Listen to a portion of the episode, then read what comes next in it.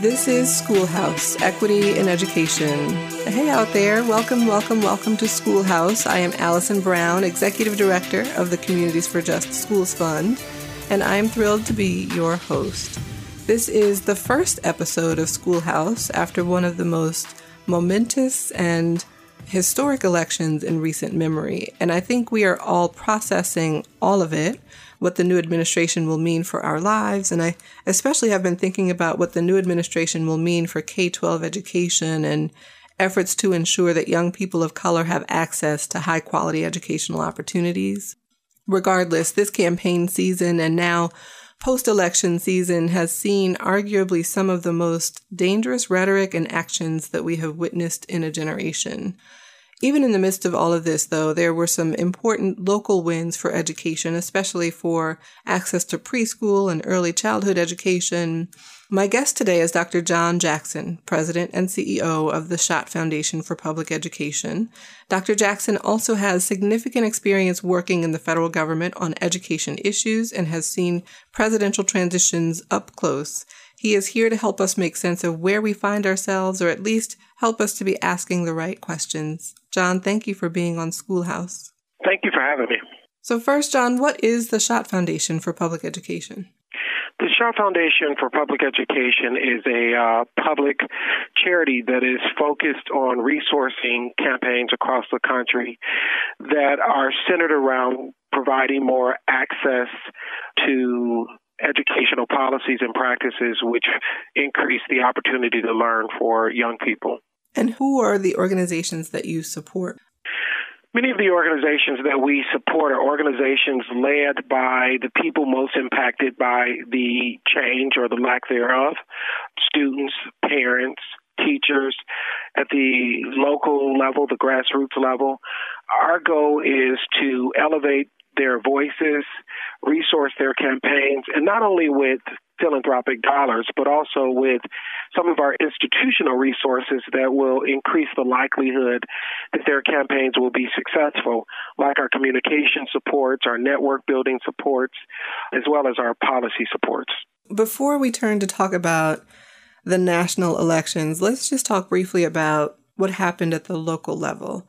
So, according to a, a, Slate article published the day after the elections, Cincinnati voters agreed to raise property taxes to increase education spending. $15 million of that will go to subsidize preschool for three and four year olds living in poverty. In Dayton, voters agreed to raise income taxes and use those dollars to improve access to preschool, including to provide income based tuition assistance for families living in poverty. After the election, John, you wrote of some of the state level accomplishments that came out of the elections. What happened in Georgia and then in Massachusetts? Well, I think what you saw in Georgia is voters voted to ensure that their educational systems are not void of a democratic process. They voted against the state's desire to take over several of the school districts across the state. In Massachusetts, you saw voters push back an effort to increase the number of charter schools across the Commonwealth. I think voters are in a place where they would like to see the state make substantive investments that are going to impact all students, regardless of you know what type of school they exist within, but mainly those students that exist within the public educational system. And to your point, we are seeing that education is more of a bipartisan issue. Many states pass bonds across the country to increase resources to their educational systems, as well as other things that impact the opportunity to learn for students, like offering fair wages. Uh, many fair wage initiatives were successful. Paid family leave passed in New York and California. So we're very optimistic about some of the uh, changes that were put in place at the state and local level. There has been this frame surrounding public education in this country that if we could just fix those kids and families who are broken, everything would be okay.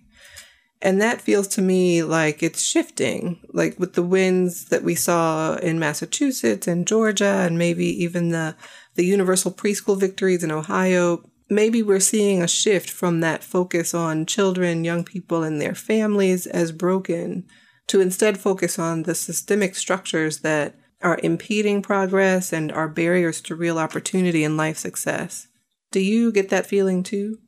I do. I think voters are recognizing that you can't have a broken economic system, you can't have a broken healthcare system, and effect and expect to have a highly effective educational system. All exist within the same ecosystem. I think it's also important to um, note that voters do recognize that the public educational system can work, and we have to invest in it so that it works for all students. And that's the major hurdle that many of the bond initiatives to increase resources and to increase taxes were designed to um, do to begin to create the types of support so that regardless of where a student is located, regardless of what zip code the family lives within, that they will have the supports that will provide them a fair and substantive opportunity to learn. When you think about young people sitting in classrooms with teachers, the work is local. It's happening in cities and I wonder what do you think? How is the work for access to a high quality public education, in fact, really about working at the local level in cities and communities? I think that there are things that have to happen at the uh, federal and state level that sets the conditions and provide the supports where at the local level you can create a healthy living and learning climate so that students will have an opportunity to learn. So again, whether or not there are parents in a community that are making a livable wage that impacts the educational outcomes, whether or not the young people in the school have access to high quality education that has an impact on educational outcomes. So there are things that at the federal and state level that have to be put in place and ensure to ensure a climate that is productive for parents and students. And then at the local level, we have to ensure that the supports are aligned in such a way where they're more personalized, more student centered, and the goal is to view every student as an individual opportunity and not to set a district wide standard and then ridicule those who may not make that standard on the first try, mm-hmm. but to support every student in the district so that they all can achieve high outcomes. So, John, you know, it is mid November 2016 now, and we are facing a new reality, which was always going to be the case. It was always going to be true that in mid November 2016, we would be facing the reality of a new president, a new vice president, and new members of Congress. This campaign season and now post election season have been marred by what I would say is the exposure of this nation's racial reality. And that reality has been really culminating over time. And so this year, 2016, doesn't sit out there on its own. The country has origins in deprivation of land and culture and humanity from native peoples and deprivation of the same from African peoples. And we sit now on that origin story in this moment of change. I don't have to tell anybody here that we have a new president coming in who wants, who wants this country to become more dependent on fossil fuel, who is endangering, endangering the lives of our children and our grandchildren and future generations. What we have got to tell Mr. Trump and everybody else, we are not going silently into the night. John, you are a scholar and a philanthropist, but you're also a father and a husband. And I wonder what are you saying to your family and friends about this moment right now? Well, I think I use it as an opportunity, particularly with my 13 year old daughter, to sort of serve a history. How we view this election depends on the lens and frame by which we approach it. It cannot be said that racism or sexism didn't play a part in this election. The majority of whites voted for Trump. The majority of blacks, Hispanics, and Asians voted and leaned toward Hillary Clinton. Trump won men by one of the largest margins since 1972. And one um, poll that I read, only 38% of those who supported Trump said that they have a lot or a fair amount of respect for women. Hmm. That being said, Trump is not the only president that we have elected in the history of this country with some level of racist or sexist overtones. Mm-hmm. And I think it's important that we recognize that because as we survey our history, we will point to the policy decisions, but won't necessarily point to some of the underlining um, tones that other presidents, whether it be uh, John F. Kennedy, mm-hmm. uh, Lyndon B. Johnson, or Bill Clinton, had as a part of their administration. And I think by doing that, we minimize the significance of these uh, tones in shaping policy. Mm-hmm. You know, while this is definitely with social media and 24 hour media cycle today, we see it more. But we should not be uh, so naive to believe that this is the first instance that we've elected a president with these types of views. Mm-hmm. And yet we still have overcome. And at the same time, labeling this election to be about racism and sexism is just too simple. Mm-hmm. It was about more than that.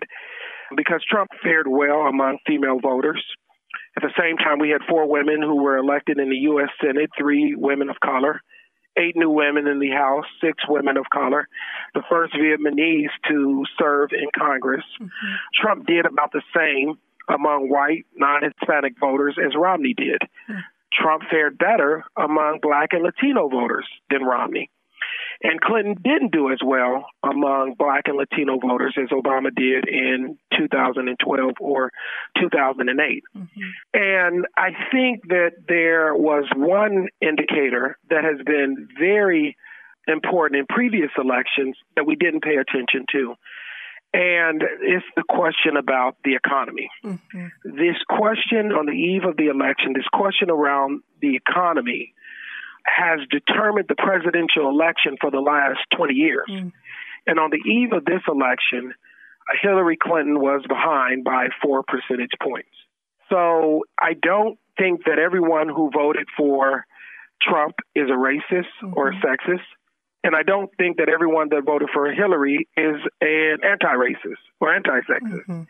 I believe that we have to begin to look at our frames, question them, and also expand our view mm-hmm. to begin to better understand what are the factors that allowed individuals in 2008 to look beyond their racial bias mm-hmm. and vote for Obama, and that allowed those same individuals in 2016 to look beyond Trump's racist and sexist overtones mm-hmm. and vote for him.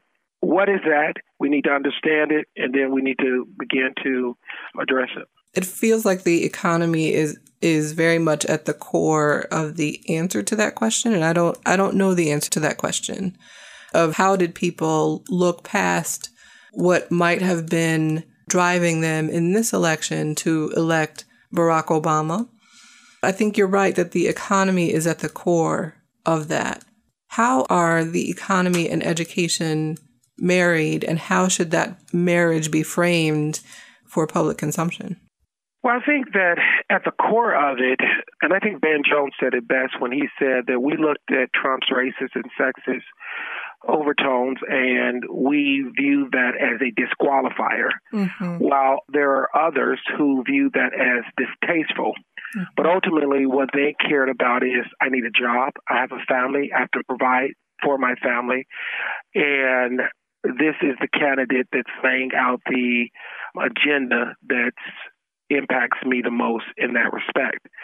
An agenda that was very arousing to non college educated individuals. Mm-hmm. So we are talking about individuals who likely, and because many of them were, were also older, individuals who were likely lived during a part of where they were able to work in manufacturing industries and various factories that no longer exist. And they're looking for a path that will bring those jobs back. Mm-hmm.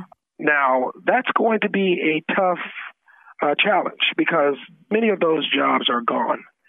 And many of those jobs have also changed. Mm-hmm. And the only way to prepare them for the new industries that has to be built is to provide the quality of education and training and credentials that will prepare them to enter these new industries. Yeah.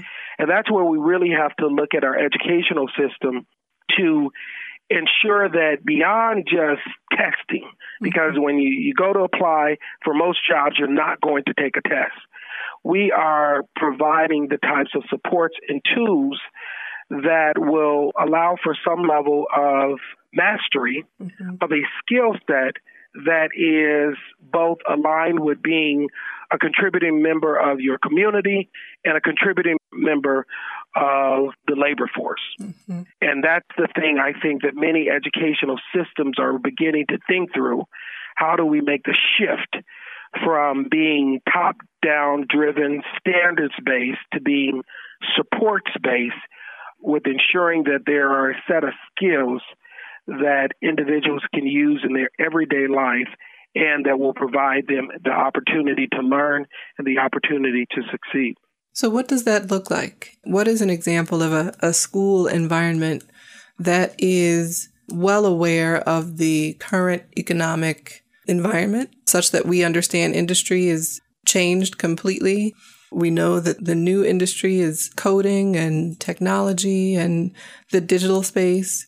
What does it look like for a school to recognize that and to be truly preparing its students, its young people for that reality and also providing the supports to students and their families and communities in collaboration with other service organizations and agencies of government? If you listen to many of the people in the Rust Belt who voted a certain way, you will hear that many of them felt that they've been left out or pushed out of the American system. Mm-hmm. And I think that we have to start in our educational systems by reversing this trend of pushing out our students. There has to be a value in saying that every individual's life is important. Mm-hmm. And we are going to set up educational systems that don't push students out, but they pull them in. And where there are challenges, where there is a need for additional help, we're going to provide the support, we're going to provide the training so that when they are able to matriculate and move through the educational system, mm-hmm. they are able to not only graduate from high school, but they're able to go and achieve some level of post secondary attainment. Now, whether that be a college degree, whether that be a two year degree, or a certification or credential that's important to a specific labor industry, that's what we have to determine. But our educational systems have to be set up where a central goal is not meeting a test score, but attainment. Mm-hmm. Attainment of knowledge, attainment of a skill set on how to acquire knowledge, and attainment on real substantive credentials that provide real opportunities for all individuals. Students all over the country have been walking out of their schools in demonstrations of peace and unity. You know, some have said that this is the democratic process at work. Some of them are protesting the election of Donald Trump to the presidency. Others are truly wanting to be in solidarity with one another and to demonstrate unity and what that means and what that must mean for the country.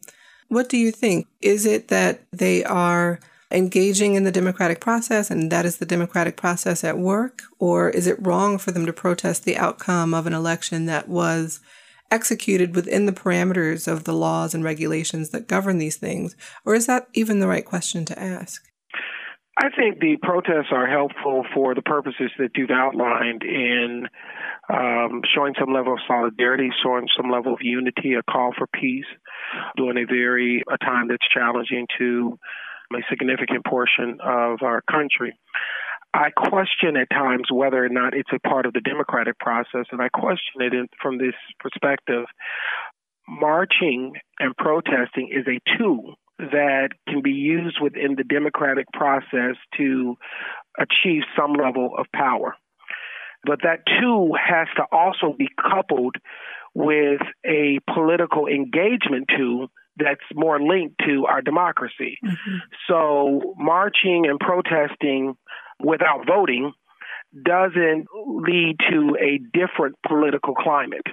In fact, if you look at many of the movements in the past, whether it was a part of a legislative strategy, whether it was a part of an electoral strategy, whether it was a part of a litigation strategy, a march were the two wrapped into an overall strategy. Mm-hmm. And my question here is what is the overall strategy that the protest and marching is going to be connected to? Mm-hmm. It's clear that we missed an opportunity. When I say we, the larger community missed an opportunity to engage a large African American Latino community that is very engaged on issue to also provide an infrastructure and engage them in this presidential election in a meaningful way.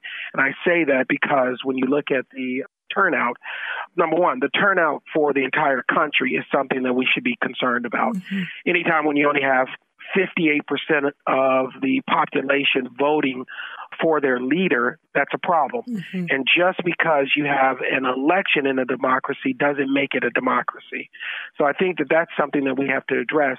But even more when we see people that have been historically disadvantaged and you see that the turnout is very low in those spaces, it's something that those of us who are on the front lines of fighting for justice, we have to question how can we better connect that energy to, again, an electoral strategy, a legislative strategy, a litigation strategy, or even if it's a civil disobedience strategy. Mm-hmm. We talk a lot about, you know, Rosa Parks sitting down on the bus, but Rosa Parks sat down on the bus as a symbol of civil disobedience, but it was also connected to a bus boycott and it was mm-hmm. designed to impact the economics of the busing system in that community, and it was successful. It was also connected to a litigation strategy because at that time there was a lawsuit that was filed on behalf of uh, the citizens of Montgomery that went to the Supreme Court. So, my question is with these issues that we are challenged and upset about, how are we engaging and accessing our democratic process? As a way to move uh, justice forward. And one thought that I have is around the movement for Black Lives, which has taken moments like the student protests, the walkouts happening in and around schools all over the country, and captured the sentiment of those protest moments in their policy platform, the Vision for Black Lives, and other folks are using those moments to say, we stand with you, young people, and here are policy reforms that we would advance in alliance with you. So the protest potentially could be out there as kind of just uh, standalone activities, but it does feel to me like there's some momentum that they are connecting to potentially. And I think, you know, it probably remains to be seen what will actually come. But do you feel that kind of energy and the groundswell happening and the use of protest and youth voice especially to really kind of build more energy for those those policy reforms that have been put out there on the table? Definitely. I think that there is a great deal of energy and needed energy that young people and movements are providing across the country. And I think that for some, that's why the election results are so shocking. Mm-hmm. Because the question is how can you, in a sea of movements across the country, mm-hmm. come up with a result that leaves the very same people who are flowing in this sea of rivers in a desert? Mm-hmm. And that's where I sort of step away from the work and begin to say, now what haven't we intentionally connected so that the river flows, the result of this flows the types of justice that we need in the communities where we need it and not the types of policies and practices that may take us in the opposite direction. Mm-hmm. So I think that there is a great deal of potential energy I am happy to see that there are policy platforms that have been developed. Mm-hmm. I think the next stage of that is asking and calling the question who are the legislators at the federal level, at the state level? Who are the governors? Who are the mayors that are going to get behind those policy proposals so that we can start moving them? I don't think it's enough to just present the policy proposals, but again, it has to be a part of a democratic strategy where we are identifying the elected champions who we want to get behind to support our causes. So, John, President Trump will be sworn into office on Friday, January 20th, and students will return to school on Monday, January 23rd. The federal government that we have known will not return to work that day, which means that school discipline cases and equitable access to education priorities in the federal government will shift. You have experience with presidential transitions. What do you anticipate will be different in a Trump administration for the everyday classroom experience of young people? I think there are some immediate threats that we have to worry about. I mean, I know that there are a number of things that are swirling around the possibilities of what a Trump administration means, you know, but I think of it like my grandmother used to tell me about cough syrup. You don't drink it all at once you take a little, you deal with what you take, and then in the process, you will get better. All of this is not going to happen at once. Um, January 22nd, there won't be a wall that's up. Uh, January 22nd, there won't be this massive deportation that occurs. January 22nd, we won't necessarily be significantly in a different environment. Mm-hmm. What we do have to be concerned about, I would say initially, are some of the more immediate threats. And those immediate threats, I think, are around many of the executive orders, the executive orders around immigration, the immediate threat to health care, and what does that mean for access to quality health care for students, which I said impacts their educational outcomes. I think that there is the immediate threat because we have to pass a budget of a weaker Office of Civil Rights at the Department of Education, mm-hmm. which means that there's data that has been used to support advocacy campaigns and address racial disparities and gender disparities that exist in school districts that we may not have access to. I think that's one of the areas that in philanthropy we have to begin to think through how do we recreate that infrastructure. Um, number one, how do we create support the types of advocacy campaigns where that data remains available? And number two, how do we create the type of infrastructure where organizations will still have access to the data. Mm-hmm. I think that it's very likely down the pipeline we will see an agenda that supports more privatizing types of initiatives in schools, whether that be vouchers or whether that be private charters or whether that be more charters, is yet to be seen, but it's very likely understanding who is at the transition table. And many of those who are at the transition table were a part of the previous Bush administration. And so we have some idea of their leanings on some of these issues. And then I think long term, there is a long term threat of perhaps losing the Department of Education. Mm-hmm. That threat I don't view as immediate because even if you get rid of the Department of Education, they would still have to identify who's going to handle where are they sending the Title IX complaints, where are they sending uh, the civil rights portion of the work that the Department of Education does. How then do you provide the grant support that the federal government provides to the state?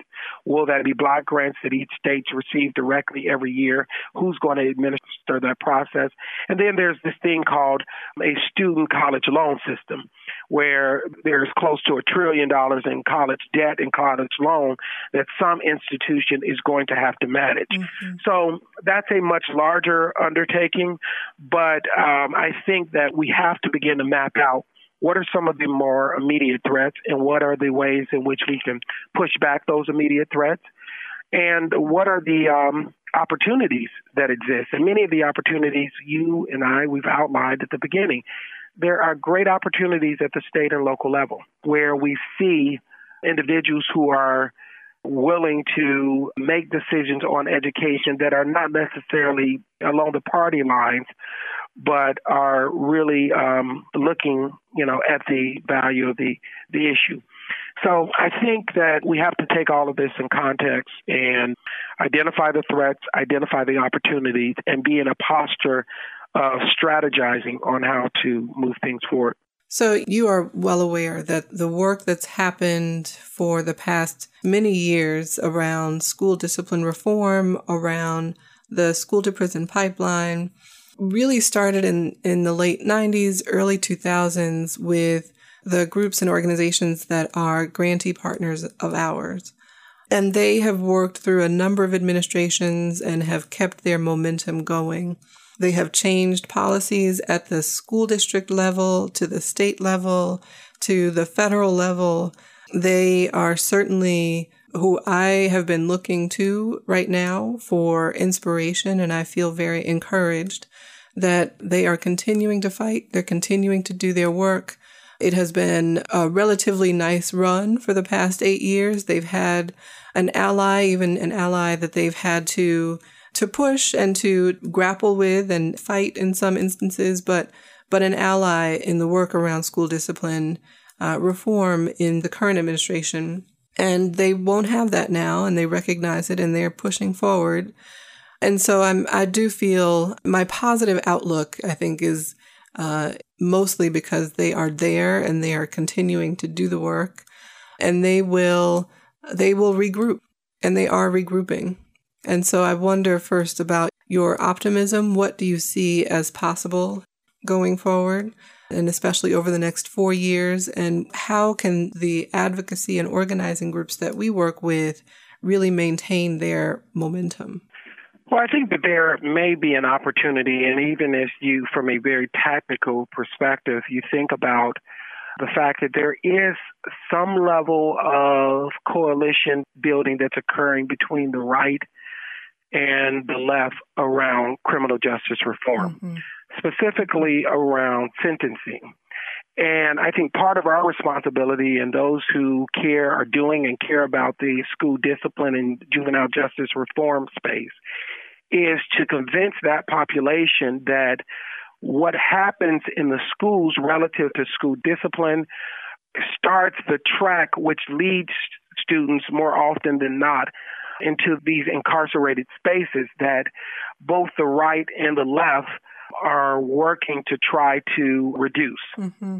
And if we are successful in doing that, you know, I think you're absolutely right. In the previous administration or the current administration, I think that they get it. Mm-hmm. Now we're in a posture where we have to convince a new administration that there's some political alignment. But I do think there's an opportunity there. And I mean, to, to pull back and take a more broad look, if you look at the history of the fight for justice, it has never been a linear track. Mm-hmm. There has always been three steps up, one step back, two steps up, one step back. So while we had emancipation, around the corner was Jim Crow laws. Mm-hmm. While we had Brown versus the Board of Education, around the corner was the Bakke decision that she said you can't use race in mm-hmm. higher education. While we've had opportunities to move legislation like the Civil Rights Act, like the Voting Rights Act, we also had the Reagan administration, which sort of pushed back on that. Mm-hmm. So I do think it's important that for this generation and generations to come, we put this struggle in context. Mm-hmm. Just like there are not many battles that you win, because when you win something, it's over. So we can never say that we totally won, because the struggle continues. We can't say that we've lost mm-hmm. because it has not happened yet. And my faith is where your faith is, is because we have these young people fighting, parents fighting, because we have individuals who are on the front line who are willing to resource these agendas, we are going to continue to progress. And it's going to be our efforts over the next four years, like those efforts of Fannie Lou Hamer, Cesar Chavez, uh, Dr. King. It's going to be our effort during this season, which will determine how many steps back we take and how many steps forward. And that's where I'm hopeful because we're still in the game. John Jackson, thank you so much. Thank you. I appreciate your work. John Jackson is the president and CEO of the Schott Foundation for Public Education. John, how can people find you if they want to get more information about you and about the Schott Foundation? They can go to www.schottfoundation.org and on there, our website has all of the information on the different initiatives, the grantees that we uh, work with, and information on how to contact me. Thanks to all of you for listening in, and remember that you can follow me at Allison R. Brown on Twitter and sign up for the Communities for Just Schools Fund's newsletter at cjsfund.org. Thank you all for listening and have a wonderful week.